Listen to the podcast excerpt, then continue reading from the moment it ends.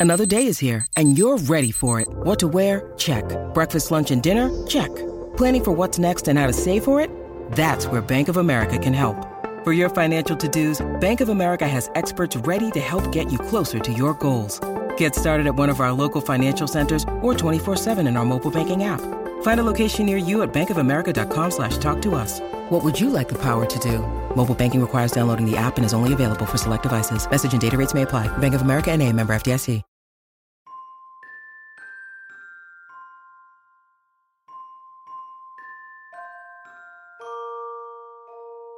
More than 9 million people in the UK have experienced some form of loneliness or social isolation this year. This is only amplified during the festive period. This Christmas Day special episode of No Really I'm Fine will be talking to just one of those people who have been left feeling completely alone. We'll be speaking to the non for profit organisation or community interest company based in Midlands that's working with their family to tackle his isolation. Later on, we'll also be speaking to the campaign to end loneliness and the work they're doing to break the trend, and also how people with mental health conditions can counteract loneliness throughout the year. First of all, we'll meet Di. She's one of the support staff that works for Appoint Us Services based near Coventry. For this service provider, working with people to tackle loneliness and isolation has become one of their main services that they provide.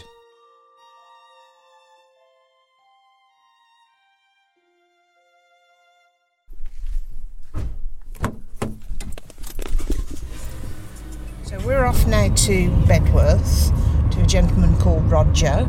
He's partially sighted.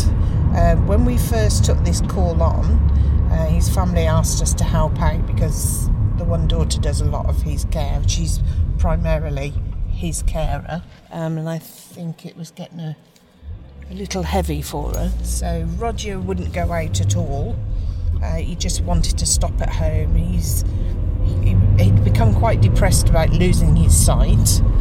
Um, so when I went in and we chatted quite a bit, and I suggested that we go out for lunch one day, and ever since that day, that's all he likes to do now. So he loves to go out to the pub and he likes his wine, and he'll either have a bowl of chips, chips because people in his eyes don't realise that he, he is blind. And just lately now, I've got him off chips, and we're eating some bacon sandwiches. And you know, is it is it right that you know if there wasn't you and um, Roger's daughter, you'd probably be the only people that would that would see Roger? Yeah, definitely, because he'd just become a recluse basically. He didn't want to go out anywhere. He's got a good rapport with us all. Um, Emily, myself, and Lee that goes in, and we all bring something different to the table, but primarily his main objective is for going down to the pub, the local pub for his lunch, and a couple of be- a couple of glasses of wine. So And I suppose it's I suppose it's about finding something that works for everyone. So if going to the pub works for Roger, then that works, and that gets him out of the Right. house, and he's not as lonely anymore. yeah, and, and not only that, he's he's actually meeting people that's known him for years. Roger used to be a teacher, and he's meeting friends that he's known for years because they recognise him, so they're coming over to to see Roger, and uh, it just puts a big smile. And then he'll start telling me. I'll ask questions about that particular person. So it's it's bringing him back into the community, whereas before he'd, he'd just become locked in his his own four walls. So it's lovely now that you know we can go in there. All the staff know Roger. You know we've got our own table that we go to, and it's it's just lovely to see a different side of Roger now, a more relaxed Roger, as opposed to didn't want to do anything. We'll meet Roger in a moment. But first of all, we went to find out a bit more about how this community interest company has been working for the last five years to break the stigma of loneliness.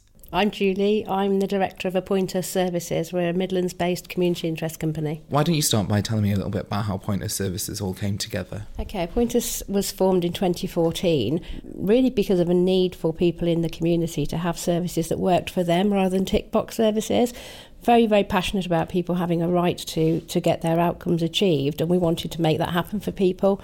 So, what we started out to do was to provide an advocacy service, so to speak up for people that were underrepresented, and a, an appointee service to manage money for people. But actually, there were far more needs than that. So, the ethos of the business has completely changed since we started, and our biggest service is now support services, so combating isolation and loneliness, providing socialisation services. And how does that differ from sort of your normal sort of care companies that, you know, either um, ones that are run by councils or ones that are run by private companies? Okay, so we don't provide personal care, that's the big difference. We provide anything other than personal care. We never will provide personal care. There's lots of people, like you say, out there doing that. But how we differ is we provide a very bespoke uh, service. So it's built around that individual because we're all individuals and we all want something different from life. So we don't do tick box services. We don't have a box at all. We kick the box away. So we look at what, what will work for that person. We don't do 15 minute in out calls. We do a service that works for that people that person. So on one day it could be an hour, on another day it could be two, on another day it could be a half a day. It's whatever they want on that on that particular day that benefits them. And you were talking about how you've sort of now seen a rise in more services for people who um, are lonely and are maybe isolated, and that's become one of the biggest part of your services. Why do you think that is? It absolutely is one of the biggest parts of our service. I think, I think everybody is very, very busy um, doing what they need to do. People are busy working, people are busy whatever they need to do and they forget about people that are on their own. But I have to highlight that it isn't just people that live on their own that are lonely, it could be people that live in, in care institutions such as residential or nursing care homes where staff are often under resourced and don't have time to give people one to one attention, which we all need now and again. So, one of our biggest uh, customers are people in care homes and nursing homes. And we take them out, we give them coffee, we take them into the community and give them a bit of one-to-one time. It's I don't I don't know if this is maybe the right word, but it's a it's quite sad that these places where it's quite a sad thing to think about that these places where like care homes where they they are providing care for them and they're not able to do that and then you guys have to step in it's quite a, a sad reality I think it is, and I think generally care homes provide a really good standard of care for people, but care is different to social interaction. And a carer might, you know, walk past somebody and say, "Hi, how are you doing today?" But they don't have resources or time to sit with somebody for an hour and to chat with them. And that's kind of where our service comes in into its own. Really, we're not there to undermine care homes or anything like that. We're there to offer them and their residents to uh, support and give them better quality of life. And this sort of thing that you do, this is, you know, when you came about thinking about this, were you sort of looking at any other people thinking, oh, they were doing it like this, or was it actually the complete opposite? There was no one doing these sort of services? I think our service model has been based on um, poor providers that we've seen out there and providers that aren't funded to provide the sort of service we provide. So a lot of contracted providers are only allowed to go in and out to somebody for 15 minutes. Well, 15 minutes in somebody's life out of a week is nothing really. So we wanted to offer a bespoke service that worked for that person. And I think we are rarity um, in the services that we provide. Um, in fact, we've just been up for uh, National Community Business of the Year for that very thing. You mentioned before that you sort of think completely outside the box and you kick the box away. And what what are some of those outside the box? I think you mentioned before about pet therapy and things like that. Tell me a bit about that. Okay, we don't just provide uh, support services, we provide pet therapy and creative therapy. So sometimes people even when they're lonely, don't want to talk to other people, um, or they might have communication difficulties. So, by taking some of the animals that we have in, so we have a variety of dogs and a little Shetland pony, and also um, seasonally baby lambs, people will talk through animals rather than talking to people. And it's very moving to see somebody that's had non verbal communication for a number of years actually verbalise to a dog. Um, it's just amazing to see. You have to see it to believe it. It's wonderful. And then our creative team will go in and they'll do percussion, dance, music from around the world creative things. So, one of the things that Jade's been doing, obviously, over the last few weeks is helping people to make their own Christmas cards, to make their own Christmas decorations and things. And people love doing that. You're not going to sit in your own home and, and be motivated generally to make your own Christmas cards or ornaments, but Jade going in and doing them with them is just massive. Um, just finally, I don't know if there's anything else that you'd like to add about the work that you do, or you know how important this service is, and or, and and I suppose about loneliness as well. I think that the work we do is very, very important. If anybody chooses to look at our website, you'll see the, the genuine um, comments from people, testimonials on our page about the difference that it makes. We are we pride ourselves in the difference that we make, um, not just in paid services, but actually in the giving back to the community that we do. Um, I think people need to recognise community interest companies and their value. Everybody knows what a charity is, everybody knows what a limited company is. Very few people actually recognise what a community interest company is. And it would be great if there was recognition and funding out there for community interest companies to grow and, and to provide this brilliant service.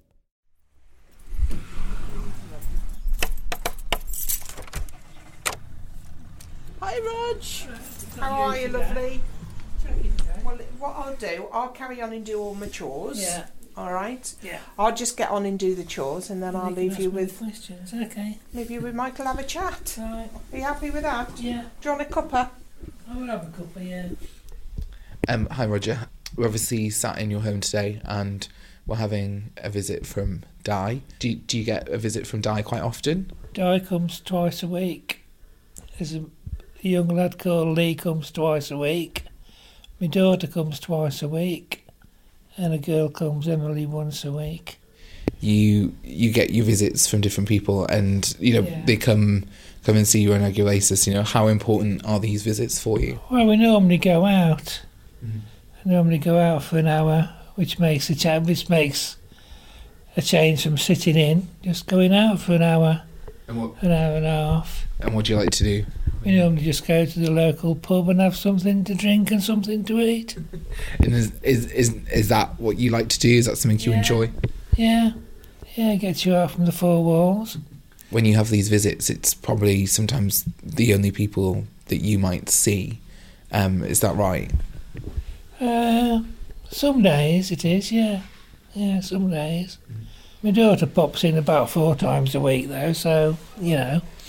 But it's nice to go out. We go out, say, every time they come. Really, they can stop in and get you a meal, or they can, or oh, we go out. So we go out. With you losing your sight, has that been you know has that been a real hardship for you? Oh yeah, yeah. I find it really, really hard. Yeah, I do find it very difficult because can't do anything. You can't watch the television. You can't read a book. You can't. You can't read your Christmas. You can't do anything. I can't do anything really. The only thing I can do is press this. And tells you the time. So them coming in and taking me out, and they hold my hand and lead me to the to where I've got to sit, is very helpful, you know, because I couldn't do it myself. Di, obviously, um, just to bring you in now, with you coming here, you know, a few times a week, you know, how important do you think you you coming in here and the and the team from Appoint Us coming in here is for Roger? I think it's very important because it gives Roger the independence that he's looking for, and we're we're able to do what Roger wants to do. If he wants to stop in, we stop in, which is very rare. But you like to get out of the four walls, and we do encourage that, don't we, Roger? Yeah. You like to go out as well. I like to go out, makes a change, stopping in all the time. That's it. Yeah, so we go out. So we always have a good a good laugh, a good natter. We like talking politics, don't we? Yeah. and putting the world to rights. And then we have our our sing song sometimes to our oldies when we come back. Yeah. One of them being we've made our own tune now, don't we, Rog? Which is It started with a chip. so Roger always had a bowl of chocolate. chips. So yeah, we were singing the hot chocolate song, and then Roger decided we changed the title. So it's now called It started with a chip. I think if if we wasn't here, because Jackie works obviously, Jackie can't be here twenty four seven. But I think the input that we put in for Roger is massively important. Um, and I think without us being here, Roger would have probably just sat here looking at four walls and getting quite depressed, wouldn't you, Roger? Well, I've certainly been sitting in the four walls, yeah. Yeah. Yeah. And I think you look forward to us coming, don't you? Look forward to going out, really. Yeah. And I think all of us that, that come to see Roger we all have something different to give Roger. Yeah. So it's not the same old mundane with one person. We, you have a choice, don't you? Yeah, three people, isn't it, really? Twice a week. Bye, lovely. Thanks, Roger. See you later. Bye-bye. bye. So we just left Roger's house now, um, and on a normal day, not today, but normally you'd be sort of once you finish there, would you be heading to other clients as well? Yeah, I, I would today. I would be going now to Nuneaton. Um, so there's one that I do in Nuneaton. Well, there's two in Bedworth that I've got, which the other one would be I do them on a Wednesday, so they're both together, and then I do Nuneaton, so they're all close together. Then from Nuneaton, I head over to Leamington, Warwick, and then that's my day done then. So we try to keep it within a, range that you're not travelling crisscrossing. You know, we try and keep it within the area that you, you're travelling towards home again. And you talk- you were talking about before, you were saying that you speak to a lots of different people, and you know, people who live in isolation, and mm. and you going in there can be so important, oh. life changing. tremendously life changing and that's what we're here for you know. People shouldn't live in isolation you know. They should be brought back into communication no matter what what they are or or what's going on with their lives you know. We all deserve to be in a communication Um, I don't know if it's why you wanted to. You were chatting about before about the story of another client that you had. Oh, right, yeah. So, um, the client that I went to see on Sunday, he's been in hospital now for probably three weeks, two to three weeks. Um, he's not very well at all. And when I went up there, he was very lonely, really. He, he just didn't know, he was wandering around, not knowing where to go. So, we sat and we chatted for a good two hours. And then I noticed the TV, so I asked him if he'd like some TV. And he said, Well, I've got no money. And I said, Well, don't worry about that, I'll do that for you. And once I'd put the TV on, it was almost like he was a different man and he could watch his TV programs because he always used to watch TV. Um, and then on me leaving, he got up and he asked if he could have a hug. And it was almost like a sense of relief what we'd done for him and that's what we try to aim for if we can make some somebody happy by one little thing by putting some TV on for him then let's do it We just left um, Roger's house as well, and Yeah. you know, you could I could tell that when I was speaking to Roger, there was sort of almost a, not so much of an embarrassment, but there was a bit of trebbiness to actually talk about loneliness, and maybe that's another issue as well. That people they don't want to talk about these sort of things. and and Roger didn't talk about his loneliness he wouldn't and I think with Roger as well he tends to lock a lot of things in it, it takes a while for him to get the trust once he once he's he's got the trust he's um, he'll open up but unless he doesn't know you I find that Roger will he's like a closed book you have to ease him out gently so I think by you going in there, because he didn't know you, he's only going to tell you what you want to hear, basically. But loneliness was a big part of it when we first started. I don't think so much these days because he's got something to look forward to every day. You know, he knows today he's looking forward to Jackie going round. So he'll go and do the shopping and then they go out for something to eat. Um, and then Jackie comes back and she spends time with him. And then tomorrow he'll get up and he knows that we're going to be turning up and he's going to be going out again. So the loneliness now, he's looking forward because he knows that he can get out of the house for a bit, even if it's for a couple of hours. You know, so And I suppose that's a lovely thing about what you're doing is that you're trying to make progress where, you know, other people and other services might not be able to do that, might not have the time to do that. they don't have the time, and that that's just it. We have all the time that we want. Um, and we we can give what other people can't because they're so busy and they have so many people on their books that they can only give 15 or 20 minutes whereas we we can actually give an hour and a half or two hours or even longer in in some cases but that's the difference between us and them we can give them that time, and we've got the time and the patience that Roger needs. And if he doesn't want to do it today, he might not do it till six months later. But we're there to encourage, encourage, encourage, and bring him back into the community. All right, he's lost his sight, but he's still got his brain, he's still got his sense of humour, and he has got a lovely sense of humour. And we have no end of laughs, just the two of us, when we go out for a meal. So it, it, it's just lovely, I think. It's just lovely to give something back.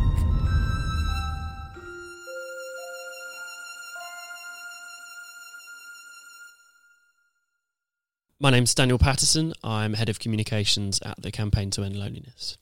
Dan, first of all, could you start by telling me a little bit about what loneliness looks like in 2019? You know, in a world where we're supposed to be more connected than ever, but you know, loneliness still exists and it's very rife.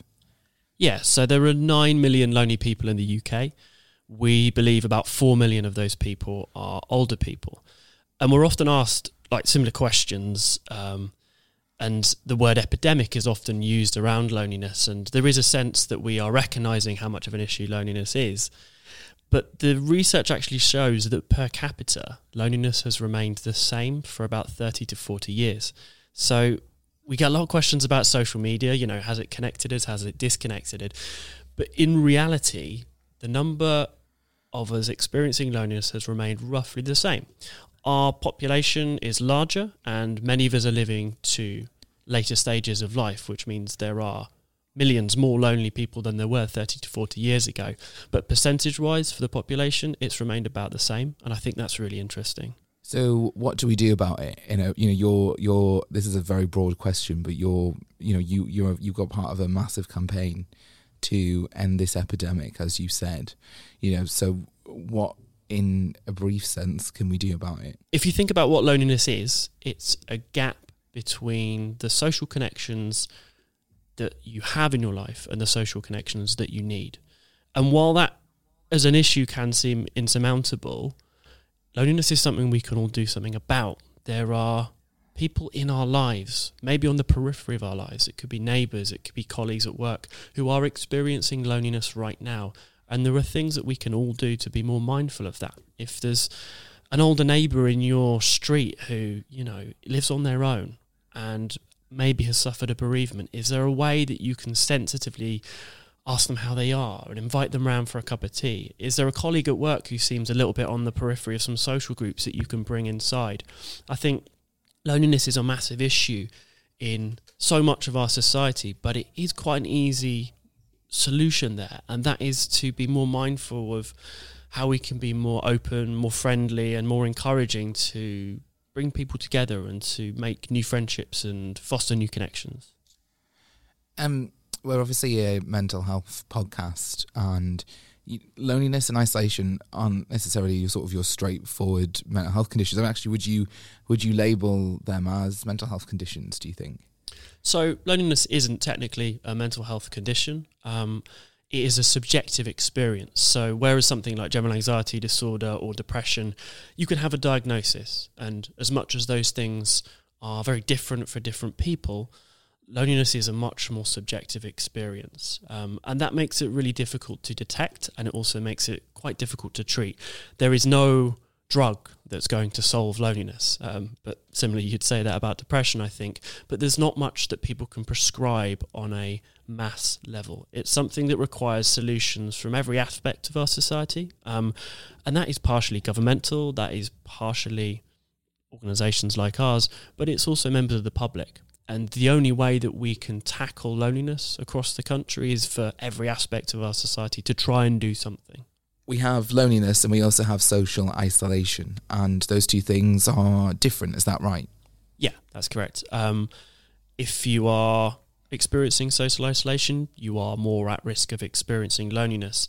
But there is something really interesting here about loneliness, about the actual definition of loneliness, and that is to say that some people seek isolation, they seek solitude and they don't mind the fact that they maybe haven't had a conversation with another person for a few days. Loneliness is the negative shadow side of that, which is that overwhelming pain at not having those connections and those friendships and that support that we all we all do need as people. And I think social isolation is a really key trigger point for recognizing loneliness. If there are people who are older, especially who are living on their own, who perhaps live in rural regions where there's not a lot of transport, or in a city where transport can be quite expensive or can be quite intimidating to a lot of older people. Um, that is for a lot of people working in the loneliness space a really key issue because if you recognize social isolation in key scenarios like that, you are more likely to pick up if someone is lonely or not. And as we said at, at the start of this chat, loneliness is quite hard to recognize. It's something that people need to be encouraged to reflect on and self identify because it's not something that you can easily go in the street, oh, that person's lonely. It's something that needs to be asked. And if you look at social isolation, it is going to mean that the person involved in that social isolation is more likely to be lonely, but doesn't necessarily mean that they are. So loneliness, you know, isn't a mental health condition as as per se, but actually people who have mental health conditions like depression, they may be more um, vulnerable to, to becoming more lonely and isolated as well. Is that right? Yeah, totally. My own experience of mental health issues, um, I have general anxiety disorder and experience depression.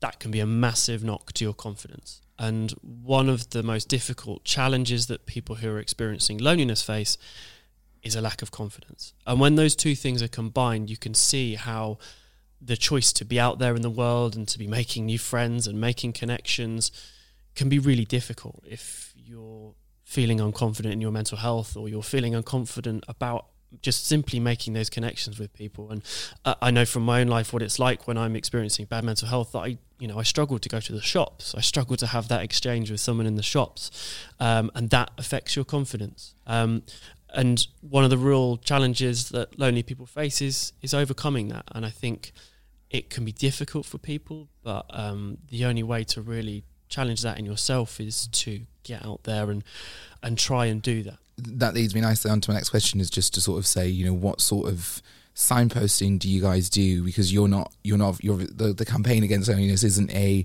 isn't a service it's a campaign so what sort of what you know when people come to you what what where do you take them to next yeah that's right so we're an awareness raising organization it goes a little bit back to my previous point really around um, how diverse loneliness is. Um, Samaritans have a fantastic helpline, of course, as do Mind. And I think a lot of the calls we receive and a lot of the questions we're asked from people who are experiencing loneliness, that's where we direct them to because they want to speak to someone here and now. A lot of the time, they just want to be listened to.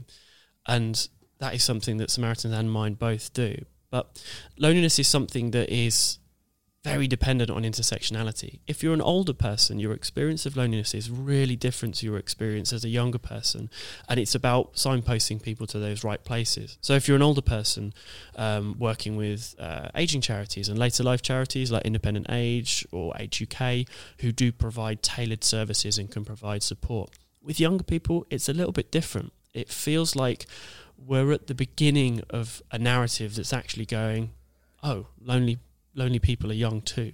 Um, and that's been a change in the last couple of years, I think, really. So for me, there is a little bit of a lack of services and helplines that younger people can call. Um, Samaritans and Mind uh, and an organisation like the British Red Cross seem to be picking up a lot of that stuff. Just before we finish, we wanted to share a little more about the great work that Julie, Di, and everyone at Appoint Us Services are doing to help those who have had a challenging time in their lives. Listening to these sort of stories really does fill you with the Christmas spirit. And what do you think it is that you do that separates yourself from, from the other care providers? As a community interest company, we give back to the community, and that's our passion. It isn't about making money, it's about making a difference and making a difference to the community. And I'll give you a couple of examples of that. We recently were through to the uh, Community Business of the Year for one of our projects, which was pulling a wedding together within seven days for two of our clients. So they had a care provider, a tick box care provider, who hadn't got time to take the, the lady out to buy her a wedding dress or to get all her wedding stuff together. So within a week, we managed to get her a wedding dress, a veil, um, a local organisation volunteered to do her hair for her, a nail provider did her nails for her, somebody made a, um, provided a cake we were donated things like a night in a hotel, a wedding breakfast. The people who did the wedding breakfast were kind enough to provide prosecco. We pulled together an absolutely amazing day for them. We did lots of photographs for them. They had albums from it, and we had presents donated for them, so they had things to open. To see that come together with the dedication of my staff team, and to see the look on their faces, that's something that they will have forever. Uh, and it and it took us little time, little effort, but made such a big difference. One of the projects we're working on now and into the new year is is providing something nice for nurses. Nurses do a lot of work. They do a lot of unpaid, unsung work, and I don't think it's highlighted enough that nurses generally, and nursing staff, I'm not just talking nurses, OTs, physiotherapists, have to provide their own tea and coffee. And I don't think people are aware of that. So we're in the process of putting together hampers of tea, coffee, biscuits, cup of soup, things that will make a difference for a nurse's day. And we're also working with the chemotherapy unit to provide things for their chemotherapy patients. So we're in a, a mad round of knitting hats and things at the moment. So it's about making a difference you know, it's it's lovely to hear this, and it sounds like you're such a lovely, giving person. Where where do you find time for yourself? I don't. I genuinely don't. That's what people keep saying to me. You need to find time for yourself. Having said that, at the weekend I made uh, 12 dozen mince pies, iced three Christmas cakes, and did some cooking as well. So I do, but I never stop. I don't ever stop, and that's the reality. We wanted to thank you all so much for listening to this special edition of No Really I'm Fine. We just wanted to thank everyone for listening to this podcast during 2019. We've been completely overwhelmed that hundreds of thousands of you have been listening to our podcast throughout the year. We're really excited for what we've got planned for next year. So please keep listening, and in return, we'll keep talking loud and proud about mental health, and we'll tell you that actually we are fine. Have a completely fantastic festive period and join us again next week. You can also share the love on Twitter by tweeting us on I'm Fine Podcast underscore. Thank you.